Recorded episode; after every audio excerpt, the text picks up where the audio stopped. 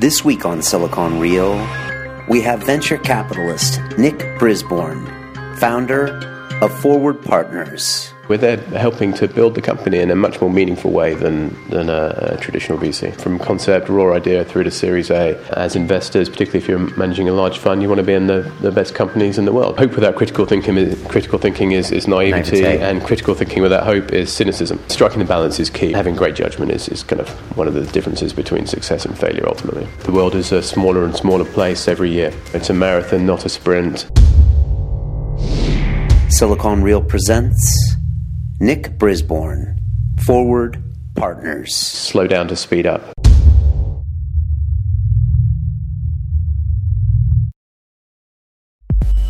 In London, technology is the Silicon Roundabout.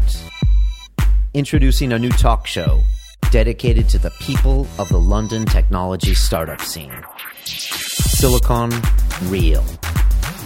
Each week, interviewing entrepreneurs venture capitalists, financial technology, accelerators, and incubators in an exciting three person format.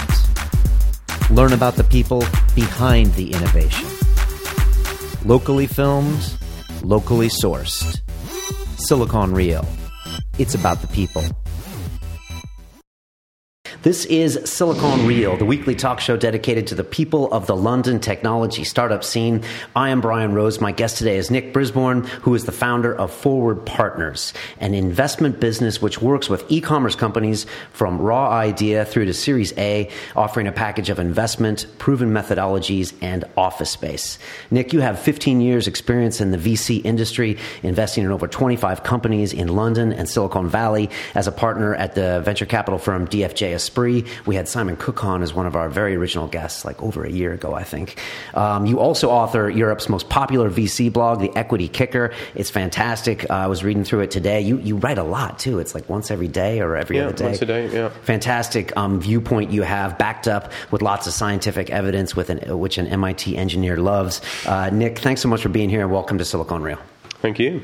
You know, we met at the uh, ICE Christmas dinner and uh, we were uh, hanging out, which is a, a, fantastic group of entrepreneurs here in London that's kind of chaired by Mr. Alex Hoye, who's also been on this show. And uh, we were talking at, at, dinner, and I know you said to me, you, you, you, were a venture capitalist for so many years, and then you wanted to do something different. You kind of wanted to use a different methodology from the one you, you know, were so used to and the one that we know as VC.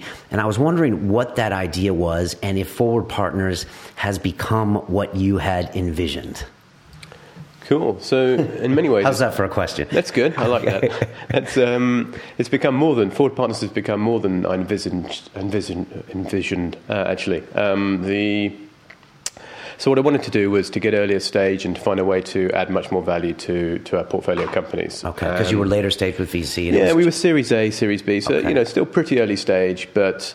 Um, you know, as businesses get more capital efficient, uh, you know, I increasingly think that the uh, really the first money in that first half million pounds is, is where it gets really exciting. You know, it's where the company is formed, where when things go well, they can go really well, really fast, and, okay. and you get the most value uh, appreciation. Okay. So I wanted to get early stage, and then you know, when you are investing early stage, then you know, there's less money, and so uh, you know, the, the, the other parts of the package become more important. Uh, and so I started thinking like, well, what does that actually mean, right? You know, what is the other part of the package? What should it be? And you know what we were doing at DFJ, and you know what all great VCs, uh, you know, Series A and Series B level around the world have done for a long time is, you know, we work really hard for our uh, portfolio companies, and uh, you know, you make sure that you have a good network of people you can connect them to for you know for sales or for recruitment or to help sell the company, that sort of thing. Uh, and then you you also work hard to be able to offer them advice at the, at the board table. You know, you have a lot of experience at different companies, how to grow a sales team uh, how to think about digital marketing, this sort of stuff. But you know, wanted to move beyond the advice in the contact book, um, and. Uh, you know, so we talked. I talked to a bunch of, of, entrepreneurs. Asked the question, you know, well, you know, if you could have help from your um, from your investor, what would it be? And everyone majored on on biz dev and and recruitment. So when I was first thinking about um, leaving DFJ uh, and adding more value to the portfolio, those you know those were the areas I was thinking about the most. Um, but when I came to Forward uh, and started talking with, with Neil Hutchinson, the founder of Forward there, um, they, they had a uh, what was at the time called Forward Labs, um, and and there they were helping build startups from from day zero, uh, with help with biz dev and with recruitment, but also with development and design and marketing, um, and and I could see there the beginnings of a package which was just really powerful. You know. Uh, kind of a suite of everything that an entrepreneur um, needs to get started, and so then you know we kind of took that package and thought, you know, how do we work this? How do we make it so it's really attractive, right? So, so the best entrepreneurs will look at look at us and say, oh, I want to come to them, I want to work with them to get money and to get the help that they offer because that will give me the best chance of success. And and it really, you know, what any individual entrepreneur needs depends on depends on the skills they have. So we've got one guy um, that we've just backed who's you know he's an amazing digital marketeer. So you know so you know we're helping him a bit with marketing, but but you know that's not why he's come to us. He's come to us for help with product and design and, and development. You know that's where we can make the most difference to him. Maybe a bit recruitment too. Um, whereas um, if I look at um, uh, I'm not going to name names because in the kind of pointing to the areas where they're not so strong. But you know, I, I, look at some of the others, and you know, they're strong on product, but maybe don't have the marketing experience. So they're the balance of help that we give is a little bit different. Okay, and do they help each other as well? Do do any of I guess I don't know if you call them portfolio companies, but we call them partner companies. Partner companies. Yeah. Okay, it's important. Language is important. Right? Yeah, and we do. You know, like again, we're different to conventional VCs, and, and, and we do really partner. It's you know, we're there helping to build the company in a much more meaningful way than than a, a traditional VC. You know, we've had lots of VCs on here. I've made sure that I've kind of got a lot of the big ones, whether it's Index, we just had Accel on, we've had Balderton on, and you know, they they all come on and say, once you're with us and we cut you the check, you're going to have access to our network and you're going to have our time. But then I look at these guys and they're on the boards of 12 companies, and so I know in theory that's what they want to happen, but oftentimes that breaks down. The I mean, those good funds do a great job of, of helping their companies. The, you know, we all as investors do get quite stretched, but, you know, um, I've worked with Index in particular in the past, but with Accel and, and now actually with Balderton more recently. And, you know, and they're there helping their companies. The, you know, and, and they do work hard for them. So people do get stretched at times, but, um, you know, I think particularly for the successful companies, they really do deliver. Right, but they're later stage usually anyway. Yeah, I mean that, that's the key point for us. So you know, we like to work with the companies, as I say, from from concept, raw idea through to Series A, and uh, and then we want to get those companies in great shape for, for an index, an Accel or a Balderton to, to invest and um, and work with them from there. And you know, and then we will start to take more of a back seat as, as they take more of a front seat. Right. I'm trying to think of a company that would come to you and, and the company that might walk in the door and say, Nic, we'd love to work with you. Right now, I'm guessing their options are a few. They can maybe go to an incubator or go to an accelerator or maybe just go straight to angel and try to do it on their own. What what are their different options and why why should they maybe choose forward as opposed to those other options? And these days there seems to be so many options. Yeah, yeah, they're, they're, too many options. Maybe. um, so so a little bit more about uh, our investments maybe and will help set the scene for that. Yeah. So you know we work from uh, from raw idea through to Series A, but you know we think of our investments as falling uh, really at two points on that on that journey. So one at the, really at the concept stage, that's about half our deals, and then the other half are maybe a year away from Series A, so kind of more seed stage deals than, than idea stage deals. Okay. And so for the idea stage deals, then um, you know, there, there are no um, there are no VCs that want to invest at that stage. Most accelerators these days, you know, certainly the bigger ones, uh, are, you know, they're a little bit later stage. They want to see companies with products and so on. Okay. So, that, so those entrepreneurs, their choice is really between us and, and angels. Right. Yeah, you've said before that sometimes you're their only option for institutional investment. Yeah, exactly. Us for us and angels. Yeah. Okay. So how do you start that early? I mean, uh, how do you recognize someone with a good idea and invest in them? That's that's is that the million dollar question? well, that's the uh, that's that's what we've set at our stall to do, and um, and uh, a lot of um, investors are are going later stage because you know the, the argument for, for people who only want to invest once there's a product in the market is, you know, it's super cheap to get a product to market. And so if you've got anything about you as an entrepreneur, you can find a way to do that before you need to come to me for money. And then I can have a look at the product and see whether it's resonating with customers. And, and that's the basis of my due diligence to a large extent. Right. That's the classical thinking. Yeah. And we, we've heard it so many times on this show. It's the minimum viable product, get it done, go to Google campus, make yeah. sure it happens, and then start talking to people. Yeah. And, and see, to me, that misses a huge opportunity, Okay. uh, which is, you know, there are, uh, there are a bunch of great entrepreneurs there, um, particularly business oriented oriented entrepreneurs. And if you say to them, you know, I only want to talk to you once you've uh, built a product and, and got a little bit of traction, then, uh, which is the message they've been hearing, then.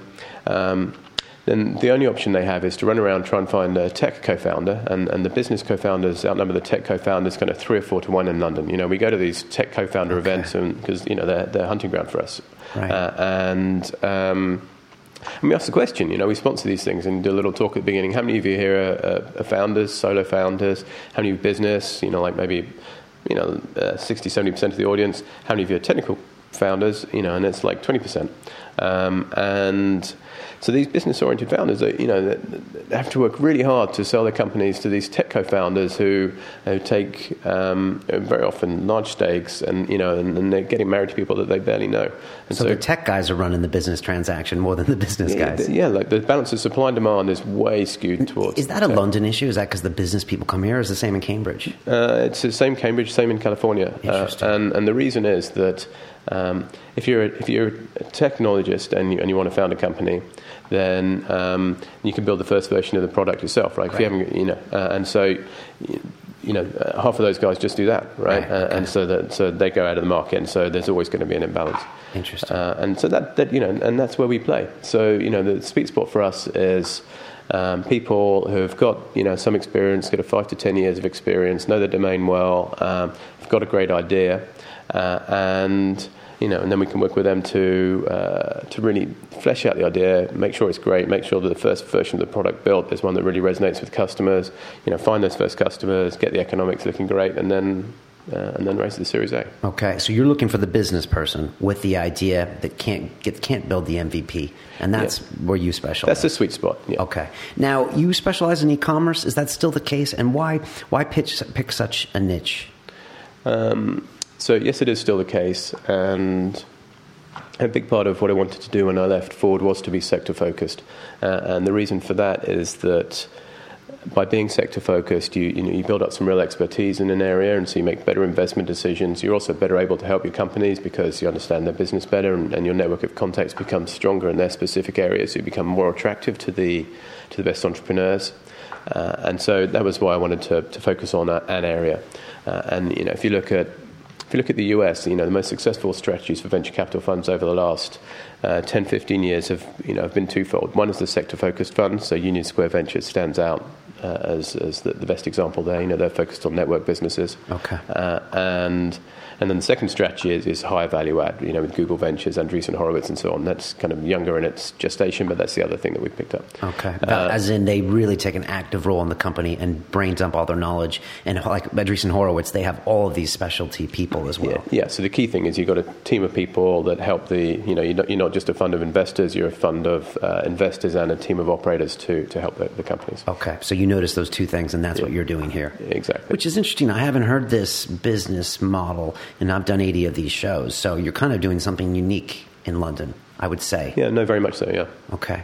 And uh, one more question. I mean, I was listening to the this series, um, "How to Start a Startup," which I think was uh, Stanford University, and they had a lot of people from Y Combinator there, and, and former grads, and a bunch of interesting people. And I think the Y Combinator person said that they ran the numbers on their 200 or 400 startups, and they found that the most successful teams were with two or three co-founders, and that the ones that did it alone had a very hard time. What's been your experience, or is your idea to take that business guy and, and marry him with a tech person? How have you found co-founding team success rate? You're a numbers guy. If you run the numbers statistically, what is it? What is it like? I, say, uh, yeah, I totally agree with the conclusion coming out of Y Combinator. It's so much easier to, to run a business if there's two or three of you at, at the top. It's you know, it's a hard business running a startup, as you know, um, and you know, there's just a million things that come at you all the time. And if you've got if you've got a, partner at the, at the heart of your business, a co-founder, then there's someone who you can, you know, you've, you know, if a problem comes in, you can have your, you know, your, little panic reaction without upsetting the team or upsetting your investors. That's important. If you have, you know, ideas about how you might solve problems or new things you want to try, someone you can talk to when those ideas are only half baked. You know, all those things are super hard if if, if you don't have a, a partner, a co-founder at the, center of your business. And so um, we're big believers in the importance of teams. You know, where we uh, kind of look at it uh, in a bit more detail, though, is you know, do you need to have that partner on, on day one? You know, if, if you have that partner, like if you know, if you're a, a business-oriented person, you've got a great idea, and you've got a, a co-founder then that's great, right? If you've got someone you want to work with out of the traps, that's fantastic. But if you don't, then the best, per- the best time to find that person is not straight away when your idea is still kind of pretty half baked and only really exists in PowerPoint. It's, it's in a couple of months when you know you've validated the idea, you've launched your first version, you've got a you know a few customers, only a small number, and you can go and talk to people and say, look, hey, I've got a real business here. This is a, this is a real thing. Do you want to join? And, and at that point, you unlock a, a much larger pool of, of, more qualified candidates.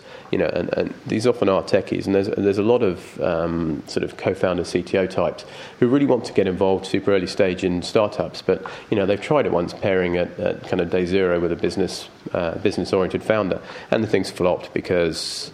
Uh, because ultimately, you know, probably wasn't a good idea, right? Uh, and so, by the you know, when you go to them with a story of uh, the company that's a couple of months in, and you know, and it's just got much more substance to it, then they say, okay, like I always wanted to join really early stage, and and you know, this looks great for me now. And they don't get many opportunities to join businesses like that. Are you a matchmaker of sorts? Are you yeah, Match.com yeah. for tech in London? Uh, the yeah, but that makes it feel lonely or somehow, doesn't it? Right?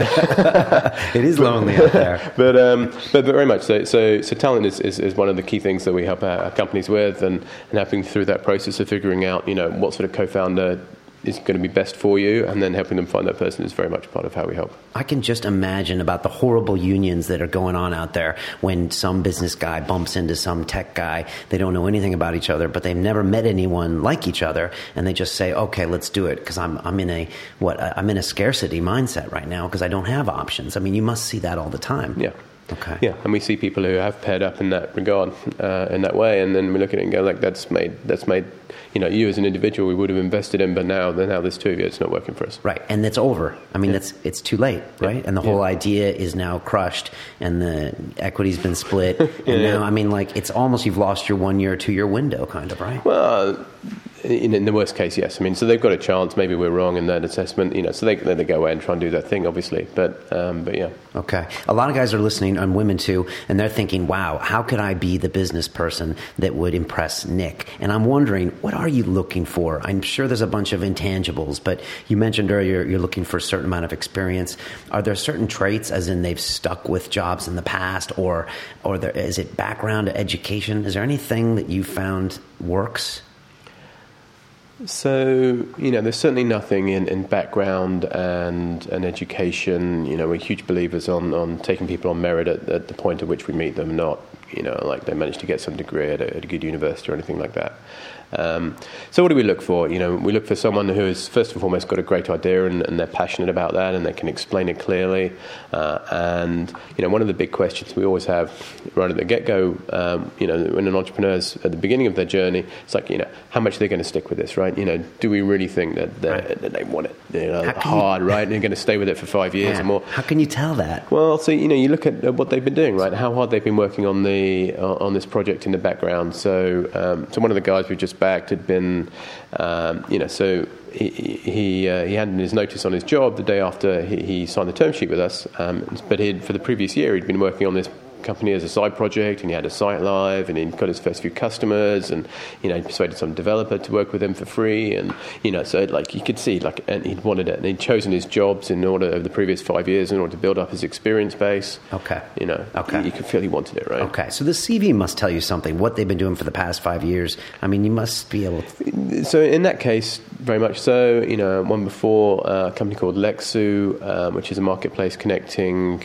um, small companies with lawyers there. Um, you know, Daniel uh, was a lawyer before, and so what we liked about that, you know, he really understood the, the, the lawyer side of the equation, what drives those uh, guys and girls, you know, and, and how they were going to, you know, how to make Lexoo attractive so that they would work with him, and uh, and again, you could really feel the drive. So he had been highly successful in his in his five years as a lawyer. That was a big part of it. Okay. And do you do multiple meetings over a weeks and months process before you choose, or do you get a good feel right away by people? Um, so so you know we do get a good feel right away, and that, and that is important. But then we do have a, a, process that we go through. So you know we keep it quick. You know we, we really set ourselves up to. Um, uh, to be as entrepreneur friendly as we can. And you know, one of the things that um, that investors can be very guilty of is, is spinning spinning entrepreneurs' wheels. You know, taking meetings when maybe they're not you know that likely to invest, and, and you know, and then not saying no uh, yeah, when they might. That's the worst, sort of, right? Yeah, yeah. So we, you know, we, we really work hard not to do that at all, uh, and. Uh, and to keep our processes very fast and transparent. So um, the way we work with companies at the idea stage is is a couple of meetings, one maybe two meetings, and then we have a uh, a workshop process that we use, which is based on the business model canvas, which is a way of looking holistically at the whole company uh, and then working through what are the assumptions behind it. And, and that helps us to see the assumptions that are being made um, uh, and and then we have a, a, stack ranking process which says, okay, so these are the most important assumptions by criticality to the business and, and how easy they are to test. And we look at those and think, hmm, do we believe those? You know, like, you know, so they need to be proven, but uh, what's that gut telling us? Uh, and, you know, and if we think they can be proven, then that's a really great sign for the company. Uh, uh, and then we talk with the entrepreneur, right? You know, this is how we're seeing this. Do you see it in the same sort of way? If we, if we invest, the first thing we should do is to, is to try and validate these assumptions. Uh, and and then that becomes the work plan for the first couple of months after after we've invested. How do you say no? And do you usually try to give it a, fr- a time frame in your mind when I have to get back and give these people yes or nos? Uh, so yeah, we try and do it very quickly. Uh, we haven't done this yet, but uh, you know, um, uh, one of the things I'd like to get to in the next year or two is a clear, um, almost like an SLA for entrepreneurs. You know, like if you uh, if you contact us, we'll reply within this sort of time frame, and if you meet us, we'll get back um, with a decision again in, within a couple of days.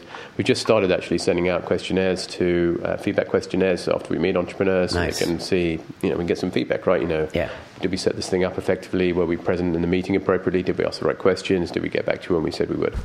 You know, I want to know what you think is the future of funding for startups in London. You know, every week I turn around and I seem to see a kind of a new accelerator, a new incubator, a new Fortune 500 company that's coming in and saying, now we're going to accelerate here, accelerate there. And I got a funny feeling that these are going to continue for the next couple years. And there's so many options. I think there's like five or eight different fintech accelerators out there. Is London over accelerated? Is that the wrong choice for certain people to go on these 90 day programs? You know, or should they be thinking about doing something else? So I, I, think we do have too many accelerators. I think, you know, particularly corporate accelerators are mushrooming. And, and if you look at the motivations for corporates, you know, that a lot of these big companies, they desperately want to harness more innovation somehow, and they don't know how to do that. And running an accelerator is, is one way that might deliver that benefit for them. It's a cheap and it's pretty cheap, and right. they get, to, you know, they get some good column inches, some good marketing benefits. Uh, uh, and so I think there's a lot of that going on. I think that you know, probably they won't get the benefits they, they hope out of it, but, you know, that's a wave that'll take a couple of years probably to work, work its way through. Um, that said, you know, depending on the program, right? If you're not taking any equity, then you know uh, why not? Right. Um, go and do this for 90 days. You get from free, free office space. You get your networks um, get a bit better, and you know, one of our companies. Um, in the logistics space. Uh, as a logistics provider, you know, uh, I mean, I wouldn't say they are, but they uh, they're just setting up an accelerator program, and I was like, wow, even they're setting up an accelerator program. What's the deal? Uh, no equity, you know, we get to know them a bit better, and we get to meet some other people, and you know, they're potential acquirer one day, and so so why not, right? Right. Okay. Yeah. And the corporate ones don't usually take equity, right? Some do, some don't. Okay. But yeah, but if they don't, then it's a, you know, so we backed a company called Dataloop last year that had been through the Microsoft Accelerator, right? And you know, it was just you know it was just they got free office space and some good networks for 90 days, and they just used that, right? Yeah, no, I bumped into a few few people that have asked me that, and it's kind of like, yeah, what are you doing now? Plus, a lot of people, since they don't have the means outside their current full time job or whatever they're doing, like, what are you actually going to be doing in 90 days from now? Maybe not much else. So this could be a great way for you to get the knowledge, get a network, talk to people, don't give up equity.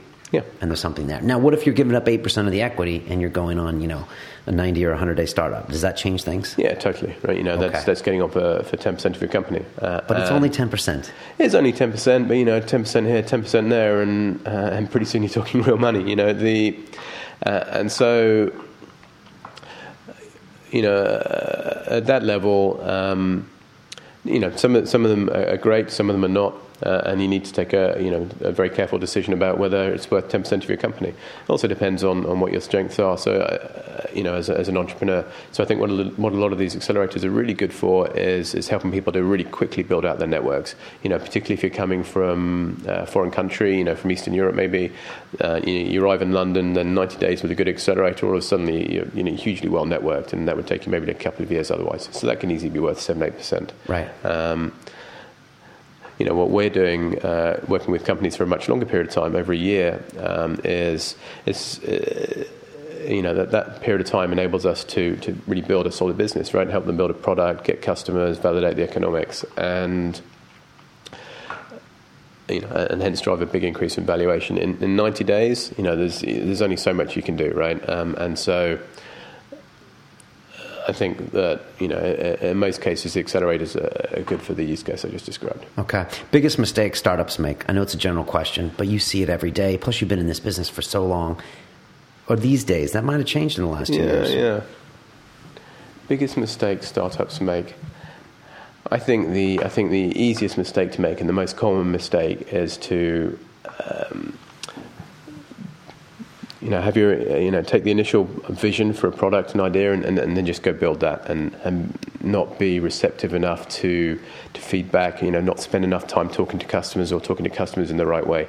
So, so many companies now, you know, they they, they read the lean startup or at least skimmed it, and um, and they want to build a minimum viable product, uh, and then they don't they don't build the best MVP that they could, right? They build one. Maybe they should have built it here, but they you know they build it over here, a slightly different feature set, and you know, and then it doesn't really resonate that well, and they're trying to iterate from from from the wrong base. You know, actually, there's a phrase that IDEO use, which is slow down to speed up, and which I think is really relevant for startups at the early stages. You know, you take a little bit of time to, to really understand what are the emotional, you know, what are the emotional kind of hot buns around your product for, for your customers, and once you understand that, you know, then you choose what your MVP should look like, and then you're in a much stronger place. Right. So don't go too fast into product, which is what we've heard the market been preaching us for a long time. Right. Mm. You, you, wrote a, bl- a, blog post recently saying good startup hypotheses must be falsifiable. Mm. Is this a little bit about examining your product and examining what your methodology is first? Yes. Yeah. Yes. So it goes into that. Um, definitely into that same milieu. The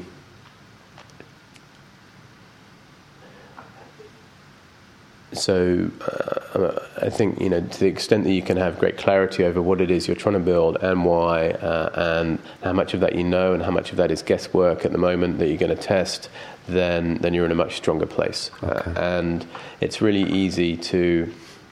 Uh, to want to move super fast, and you kind of know, you know, right? You can feel it and what it should be, and so you just want to build. And um, you know, and as I say, that can that can end up with not quite the right product, and then you're starting from the wrong place, and, and the thing can never will never be as good as it might have been. All right. So the I mean, that's the funny thing about startups is a great founder believes in his vision uh, in a completely irrational way, right? Or he wouldn't be doing what he does. Yeah. But also, a great founder constantly gets feedback from the market in case they need to pivot. I don't even know if you use that word anymore. Mm. So, how do you strike the balance? And how do you convince your portfolio companies or partner companies to, to, to strike the balance? Because sometimes you're dealing with people that are very passionate.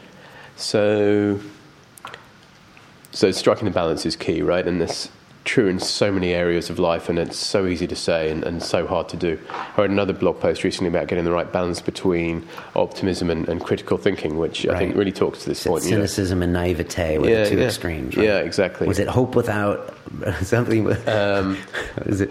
You know, hope without critical thinking. Is, critical thinking is, is naivety, naivete. and critical thinking without hope is cynicism. Right. Uh, and you know, you don't want to be either of those. Right. You want to be in the middle, but um, but it's a tough balance to strike, and uh, uh and so you need to strive for the balance and knowing when to listen you know, because as, as an entrepreneur, you know, you get all sorts of advice from, you know, everyone, uh, you know, everyone wants to be a mentor these days and take the coffee, and you get all sorts of advice, much of it conflicting. Knowing which bits to which bits to take uh, and which bits to ignore uh, isn't easy, and you know, and ultimately that's that's about your judgment as, as a founder and. Uh, you know, uh, and having great judgment is, is kind of one of the differences between success and failure ultimately. Right. So you want the right mentors around you.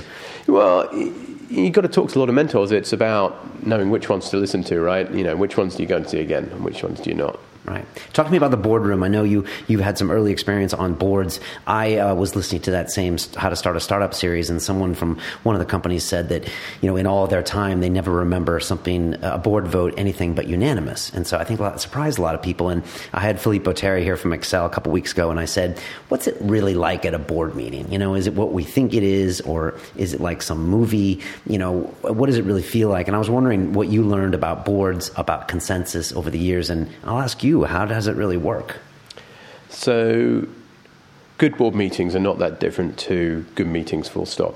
You know, they they are you know relatively informal, uh, and you know everyone's clear on, on what you're trying to achieve and, and pushes forward to to the uh, to the to the same objective you know, bad board meetings are, are, where everything gets very formal, and you know, people are, you know, I've been in board meetings, uh, actually, particularly in the states, where people fall back on formality uh, as a way to avoid difficult discussion.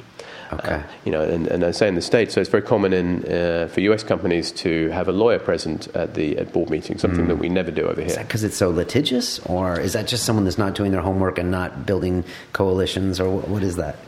Um, it's interesting. Uh, so I think in part because it's litigious, but also because um, so the the yeah, it's interesting, isn't it?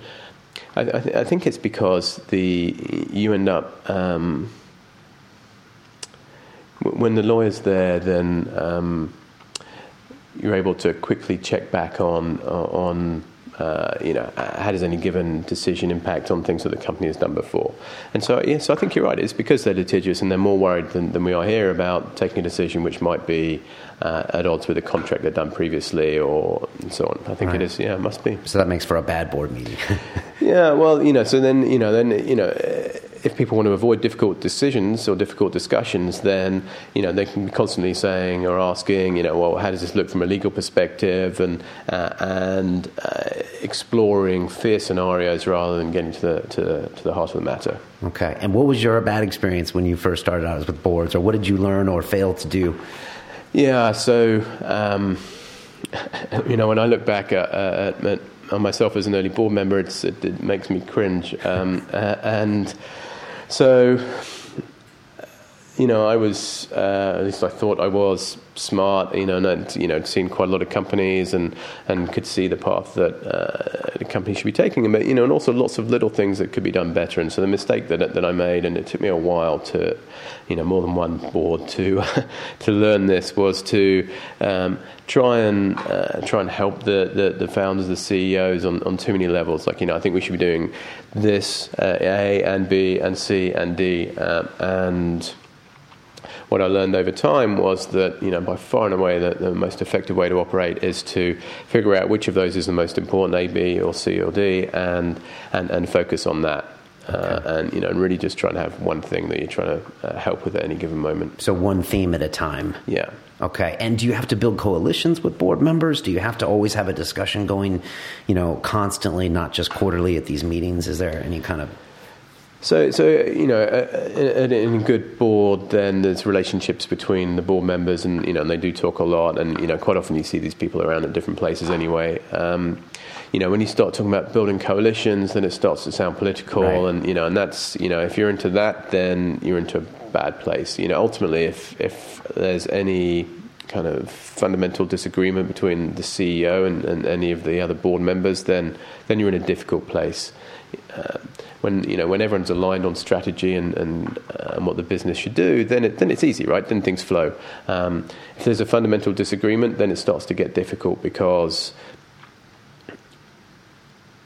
um, where you start interpreting data in different ways. You want to look at things in different ways. You want to talk about different things, and you know ultimately it's the CEO who controls the, the company and, and should control the agenda. But the board member has a certain amount of power. Is in some ways is kind of a little bit the boss of the uh, of the CEO, and so that's it. Just gets very difficult. I think Ben Horowitz talks about in that in the hard thing about hard things, and just the relationship with the board member and a CEO, and how yeah you really need to stay on the same page. And as soon as you get off that page, yeah. it makes for a very short. 10 tenure or you know a very a lot of tension. So, yeah, and sometimes you can't. Some you know like you you know you get off the page, but you're stuck on the same board because you're still invested, and you know and that can be hard to work out. Right. Let's talk about Horowitz really quick. You mentioned uh, you know Andreessen as maybe a model of yours as far as having all of that full service you know, personnel in there. You know uh, Ben's just taken his first European board seat on TransferWise. It was a big news for us. You know, billion dollar valuation here in London, big investment. What do you think of you know that firm coming to Europe, coming to London? Is that a sign of things to come?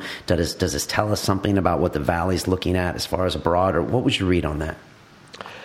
I think that the world is a smaller and smaller place every year, and uh, as investors, particularly if you're managing a large fund, you want to be in the, the best companies in the world, right? We were talking um, a little bit earlier on about uh, you know the number of billion dollar companies that there are, right? And, you know, and it needs to be a billion dollar company or a ten billion dollar company if it's going to move, move the needle for Andreessen Horowitz now. And you know there there isn't so many of those in the US that they can afford to just focus there. So I think we're going to see more of it. Right, and it's also interesting because you have a, a, kind of a separate ecosystem that they can kind of invest in that might not be correlated to the valley mm. or to other, you know, and so you don't know what ideas they're going to come up with or what, you know what yeah. they'll learn in a different regulatory environment. Or yeah, exactly. Different uh, different cultures produce different ideas and therefore different types of startups, uh, and yeah, for sure.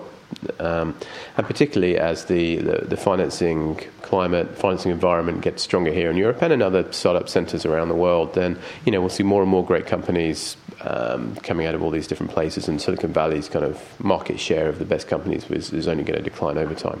Talk to me about the Equity Kicker. That's your blog. Hugely popular, fantastic ideas. How do you come up with the ideas? How do you be? How are you so prolific? Because I think we've seen the great bloggers or writers really do produce daily content or multiple pieces to try to keep people engaged. How did you come across it?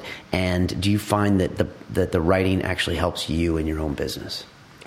Yeah, sure. I wouldn't keep doing it uh, just for, just for the blogging. So uh, my routine is to, you know, in, in the morning I have a, have a few Twitter lists um, which I scan and I save articles from those, uh, and then my routine is I spend, you know, half an hour to an hour and a half reading those, and uh, and you know, nine days out of ten, maybe nineteen out of twenty, my blog idea comes from that. And that's in the morning. I'm always curious. Yeah, routines. I, so I try to fit it in in the morning. You know, before you get to the office or in the no, office. No, no, in the office. Yeah. Okay, I, okay. so I do the reading sometimes before I go to the office, but but I actually do the writing in the office. And so if I have meetings, then it'll be in the afternoon. But one of the first things I'm doing every day is looking at my diary, thinking, you know, when am I going to have time to um, to write my blog post? Okay, so reading, you, you try post. to do one a day. Yeah, yeah. Okay. And I have been, you know, like. Um, uh, I actually missed a couple of days last week when I was in the office because I was ill and I was like so running at half speed. But the you know I haven't missed a uh, I haven't missed a working day blogging for a long long time really. And how long have you been doing this for? Um, so since we spun out of Cazenove, so since June 2006. So I wanted to write the blog when we were at, at Cazenove Private Equity, um, but Cazenove had, had, issued something like six press releases in 180 years, and so the, the idea of someone there blogging was like a total no-no.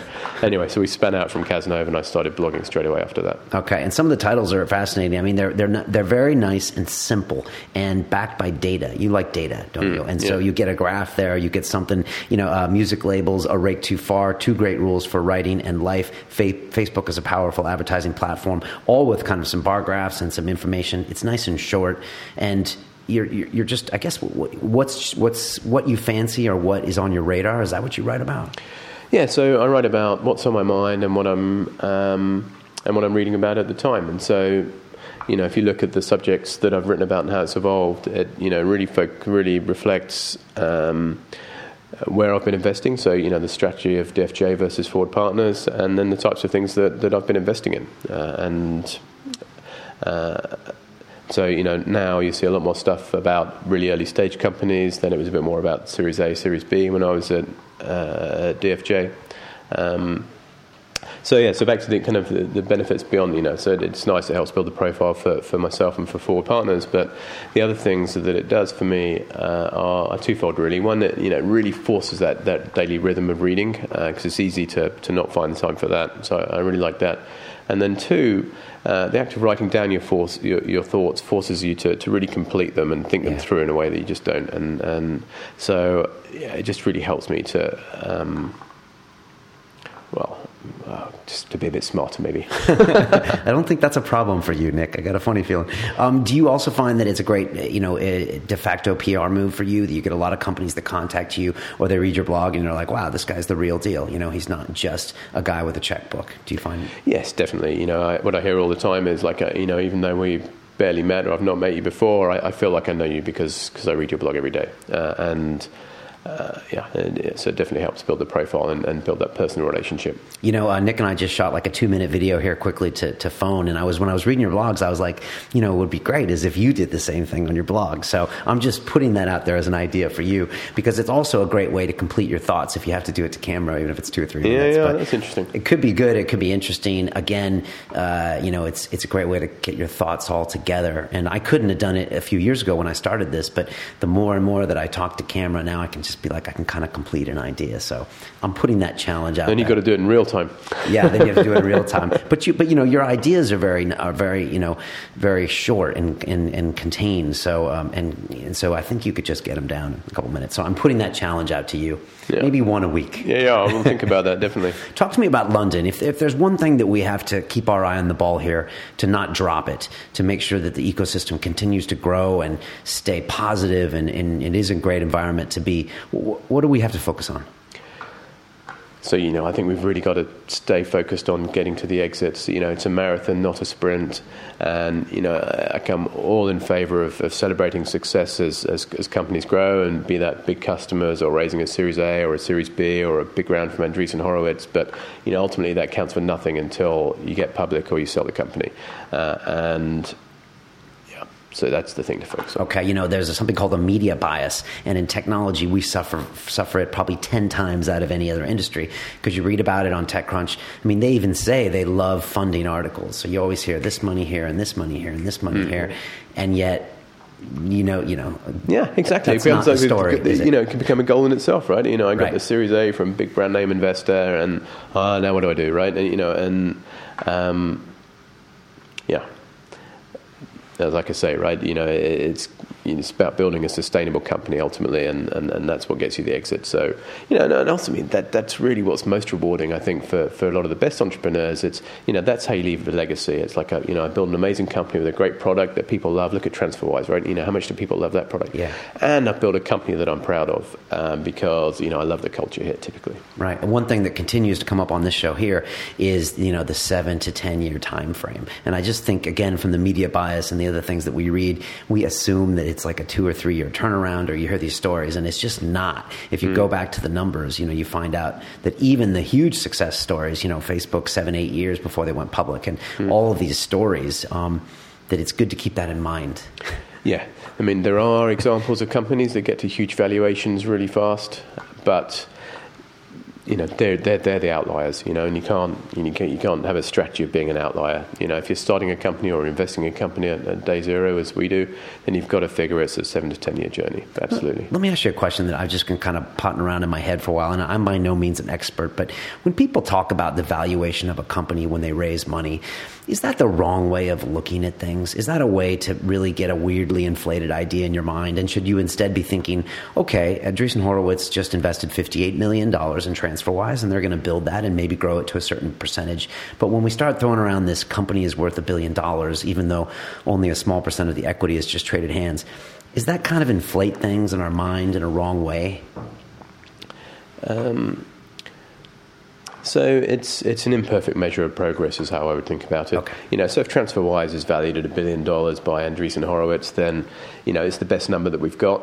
You know, it's it's imperfect for lots of reasons, uh, and you know, but ultimately there is no way of knowing from fundamentals or on an absolute basis what their company's worth, and so you know that is the best guess.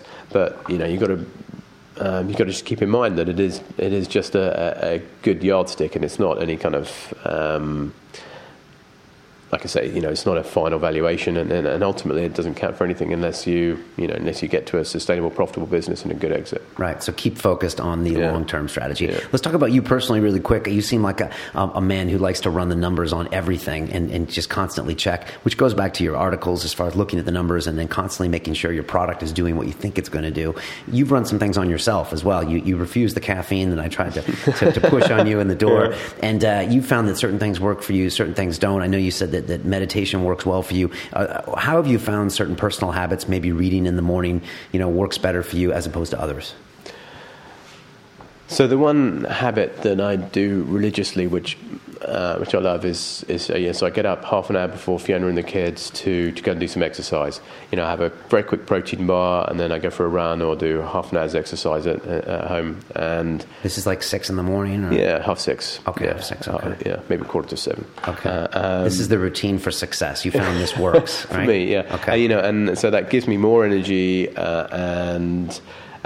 you know, and, so both longer in the day and, and, kind of makes me feel much more positive. And you know, sometimes it's not possible, right? When I've got too much work or I've got a flight to get or something, and you know, a couple of days without that, and you know, and I, I, can, I can really feel it. I get a you little bit grouchy. It's like right. you know, you were talking to me before about your Q test, you know, and that's you know, after a couple of days of not exercising in the morning, I feel a bit like that. Right. right. My Q test was if you're waiting in the queue and you're getting angry at the fact that there's a queue, then you're not um, you're not keeping an eye on the bigger picture, which yeah. is you know the, the great place you're in, the the companies you're with the people you're around, and that probably means you haven't maybe done your exercise or done your yeah, meditation. Yeah. So you do the half hour of exercise in the morning. Yeah. Then what's next for you?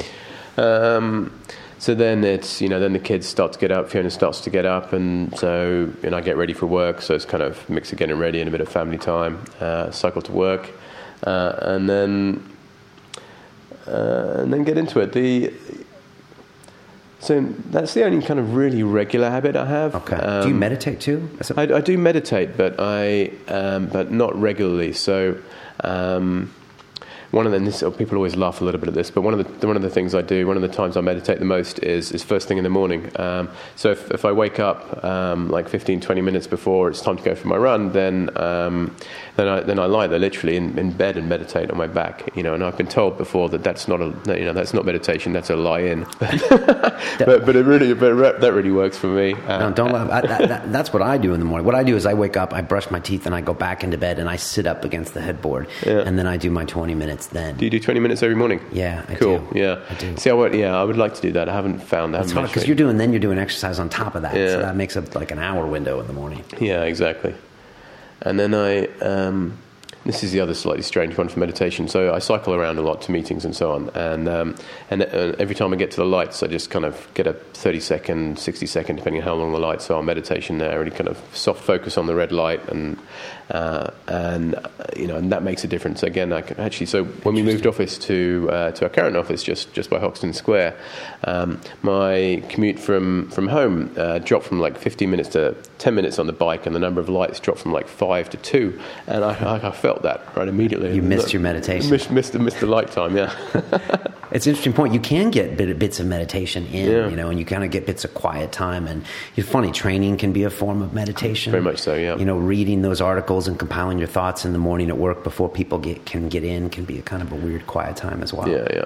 And so doing that reading in the morning and then writing your blog, I'm sure that's really helped you over the years to just get your head in the right space and to get ideas. Yeah, yeah.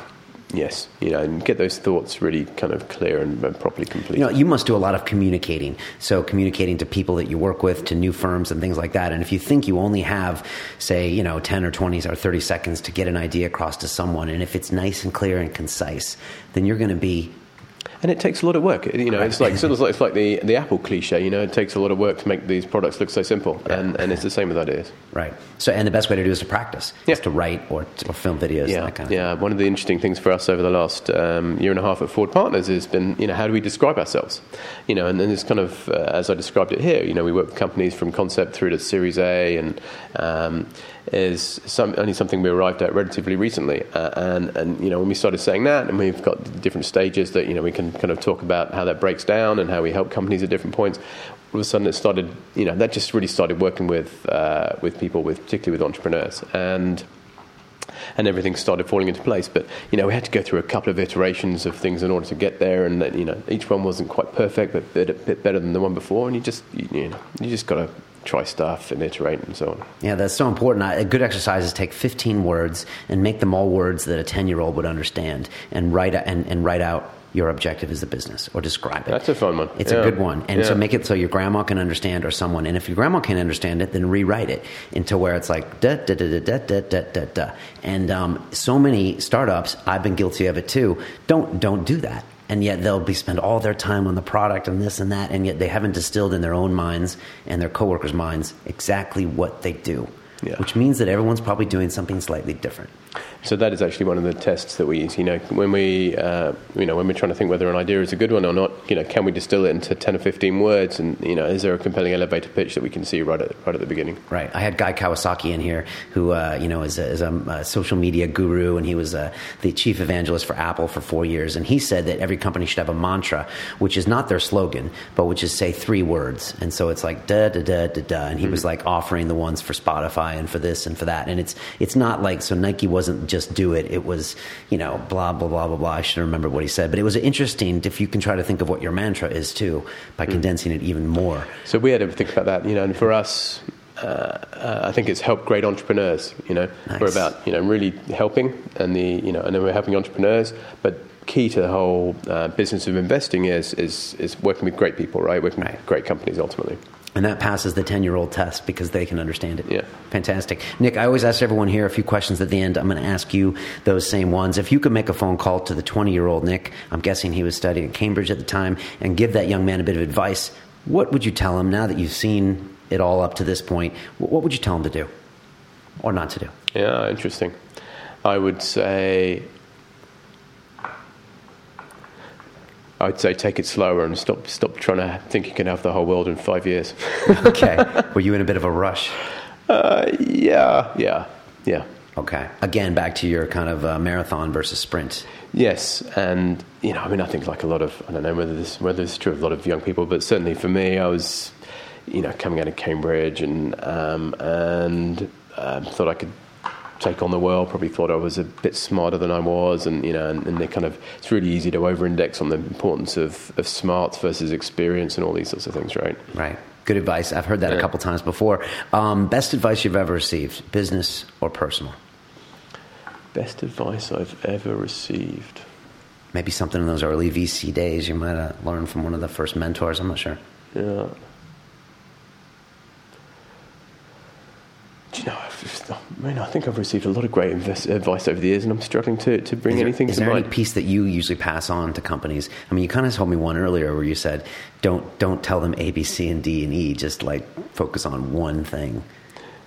Um, yeah. So well, so, so focus is is a key thing, isn't it? Um, and it's um, and if I find myself saying one thing more than any other to entrepreneurs, it's that you know. And when you start a company, uh, there's you know there's always lots of different opportunities, and and you know, and quite right at the, uh, at the early stages, you've got to explore all of them, right? And but then when you start to figure which is which is going to be the main thing for your company, then you know it really pays dividends to focus heavily on that. And what is quite difficult um, is to then turn off those other avenues because you're still not sure whether this one's going to work, and, and so it's like, oh, you know, that's like giving up on that optionality is, is, is difficult for a lot of people. Right, uh, but usually the right thing to do. Yeah. Yeah. Right, because you have to be all in on that single yeah. product yeah. first, don't you? And it's a good test, right? If you're not sure enough about the other thing to go all in, then that's you know, there's a question to ask yourself there too. Right. That's well said. Last bit of advice to the 20 year old that's listening out there, you know, at Cambridge somewhere who wants to be in tech. And maybe that's already a bad sign if that's all they want. But you must meet people all the time that have the great ideas or want to pursue this, this line of work. What do you tell them? What advice do you give them or what they should do?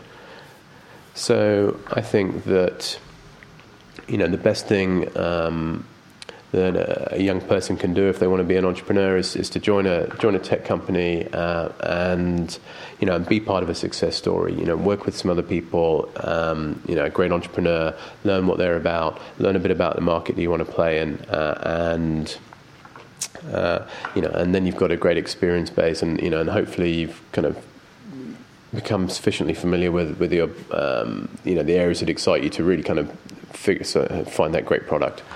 Um, So that would be my advice. Should they um, get get out there and meet people and kind of go to these things and start talking yeah. to people? Yeah, yeah, yeah. Networking is hugely important, definitely. Um, right. Yeah. So one other thing that, that comes up a lot is, you know, should I share my idea? Uh, and good question. Yeah.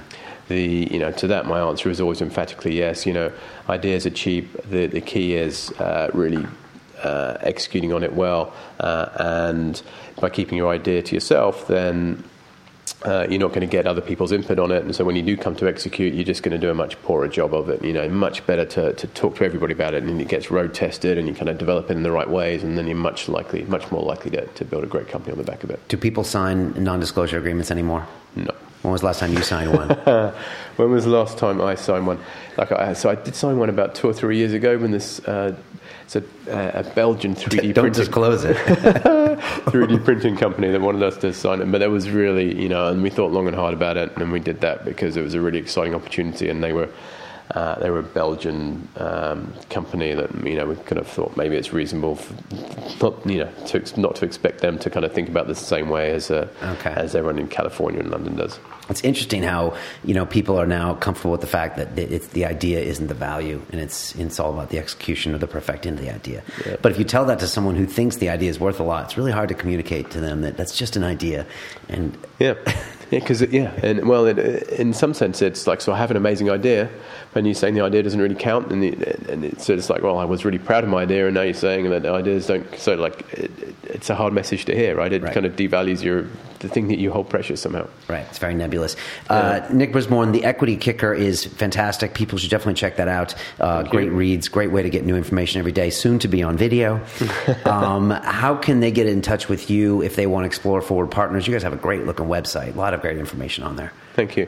So um, so get a get a referral to us is, is one way. Um, that's the, um, the best way to get a conversation going. Okay. How do they get a referral to you? Um, find someone we know. Okay. So uh, you you appreciate a warm intro. That's yeah. what you want. Yeah, we love a warm intro. Okay. You know, reach out on social media, get to know us a little bit. You know, comment on my blog or follow me on Twitter. You know, uh, all these things would really help. But then the other things that I'd point to are uh, uh, we, once a month we run office hours, and so we meet with. Uh, we did one last week uh, actually, uh, and I think we met with 26 entrepreneurs for, for 15 minutes or so. Uh, and so there's you know there's open applications for that, um, okay. and you know, and the hit rate for getting a meeting out of an application there is much, much higher than, than emailing us direct. Okay. Uh, although the meetings are, are short. Uh, and then finally, we run regular events as well. Forward Partners Live. We've got the next one uh, on the 25th of February. Skimlink CEO. Yeah, yeah, that yeah, looks great. Alethea is going to. I might come to that. Yeah, too. That'd be cool. Okay. Um, um, you know, so I, am at everyone. The whole team is, is, at every one of those, and that's a good chance to meet us as well. Interesting. So you know, so and I appreciate the fact that you like a warm intro, not a cold intro. Does that mean someone's done a little bit of due dill and done some work? So, uh, you know, what it means is that, you know, someone that we know, that we respect, whose, whose opinion we respect, um, you know, understands your business and or likes you enough to, to put us in touch, right? Right.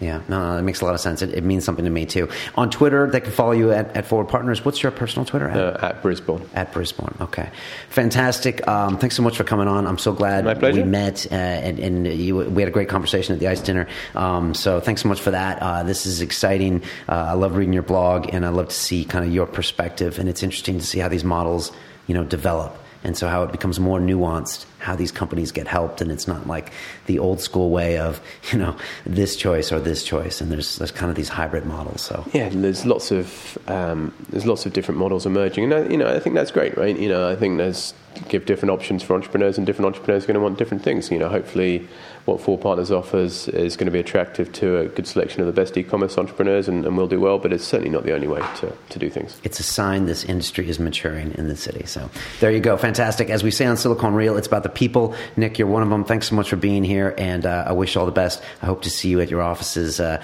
this month for that, uh, for that day uh, with, uh, with the CEO. Thanks. Brilliant. Thank you. All right. Take care. Cheers.